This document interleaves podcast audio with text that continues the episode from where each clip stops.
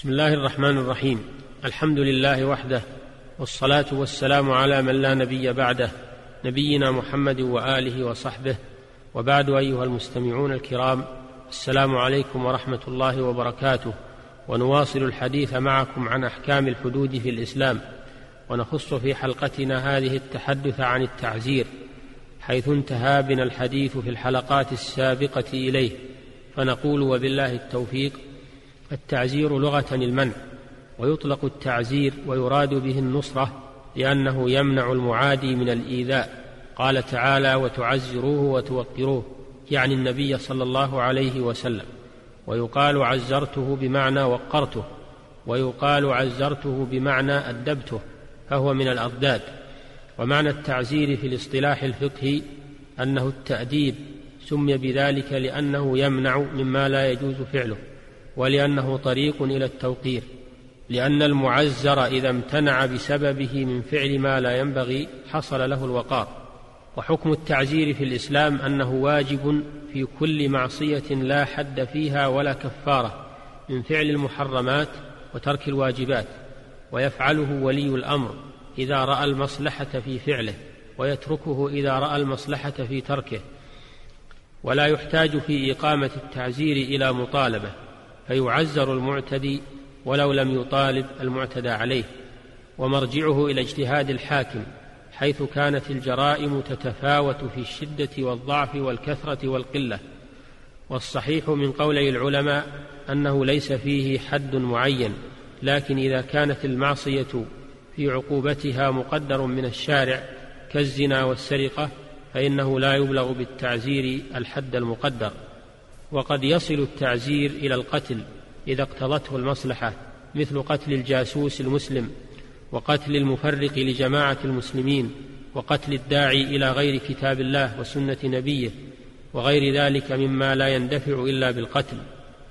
قال شيخ الإسلام ابن تيمية رحمه الله وهذا أعدل الأقوال وعليه دلت سنة رسول الله صلى الله عليه وسلم وسنة الخلفاء الراشدين فقد أمر بضرب الذي أحلت له امرأته جاريتها مئة جلدة وأبو بكر وعمر أمر بضرب رجل وامرأة وجدا في لحاف واحد وضرب عمر صبيغا ضربا كثيرا.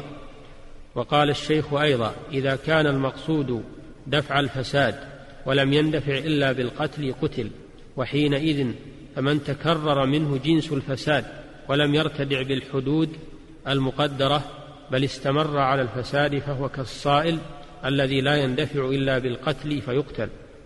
ولا حد لأقل التعزير لتفاوت الجرائم بالشدة والضعف واختلاف الأحوال والأزمان فجعلت العقوبات على بعض الجرائم راجعة إلى اجتهاد الحاكم بحسب الحاجة والمصلحة ولا يخرج عما أمر الله به ونهى عنه.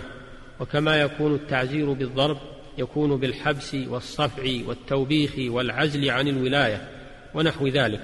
قال شيخ الإسلام ابن تيمية رحمه الله وقد يكون التعزير بالنيل من عرضه كيا ظالم يا معتدي وبإقامته من المجلس وقال الشيخ أيضا وابن القيم رحمهما الله يجوز التعزير بأخذ المال وإتلافه فالتعزير بالعقوبات المالية مشروع في مواضع منصوصة كسلب الذي يصطاد في حرم المدينة لمن وجده وكسر دنان الخمر وشق ظروفه وكهدم مسجد الضرار وتضعيف الغرم على من سرق من غير حرز وحرمان القاتل سلبه لما اعتدى على الأمير وتحريق المكان الذي يباع فيه الخمر إلى أن قال ولم يروا أنه ولم يروا أنه حرم جميع العقوبات المالية.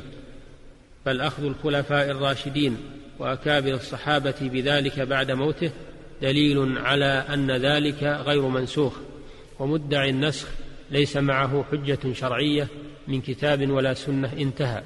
وقد أجابوا عن قوله صلى الله عليه وسلم لا يجلد أحد فوق عشرة أسواط إلا في حد من حدود الله متفق عليه. أجابوا عن ذلك بأن المراد بالحد هنا المعصية. لا العقوبات المقدرة في الشرع بل المراد المحرمات وحدود الله تعالى محارمه فيعزر بحسب المصلحة وعلى قدر الجريمة ولا يجوز أن يكون التعزير بقطع عضو أو بجرح المعزر أو حلق لحيته لما في ذلك من المثلة والتشويه كما لا يجوز أن يعزر بحرام كسقيه خمرا. ومن عرف بأذية الناس وأذية أموالهم فإنه يحبس حتى يموت أو يتوب. قال الإمام ابن القيم رحمه الله يحبس وجوبا ذكره غير واحد من الفقهاء ولا ينبغي أن يكون فيه خلاف لأنه من نصيحة المسلمين وكف الأذى عنهم. وقال العمل في السلطنة بالسياسة هو الحزم فلا يخلو منه إمام ما لم يخالف الشرع. فإذا ظهرت أمارات العدل وتبين وجهه بأي طريق فثم شرع الله.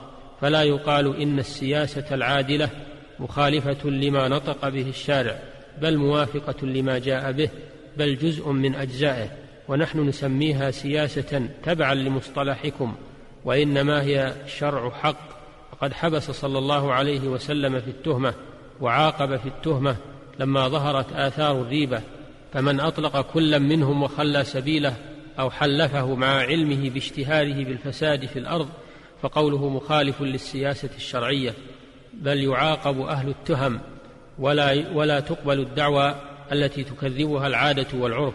وقال الشيخ تقي الدين رحمه الله في أهل الشعوذة يعزر الذي يمسك الحية ويدخل النار ونحوه ومن ينتقص مسلما بأنه مسلمان ومن قال لذمي يا حاج أو سمى من زار القبور والمشاهد حاجا ونحو ذلك فإنه يعزر.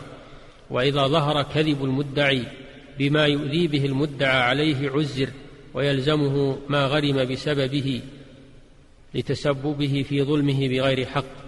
أيها المستمعون الكرام هذه جمل نيرة سقتها لكم من كلام العلماء في التعزير وأنواعه مما به يرتدع العاصي وينتفي الظلم عن العباد وهذا يدل على كمال هذه الشريعة وصلاحيتها لكل زمان ومكان حيث فوضت إقامة التعزير ونوعيته وكميته إلى اجتهاد الحاكم حسب المصلحة في كل زمان ومكان بحسبه وعلى حسب الجريمة. فالحمد لله على فضله وإحسانه ونسأل الله عز وجل أن يوفق ولاة أمور المسلمين لما فيه نصر الإسلام والمسلمين وأن يأخذ بأيديهم إلى طريق الصواب والسداد.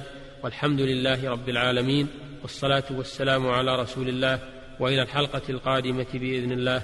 والسلام عليكم ورحمة الله وبركاته.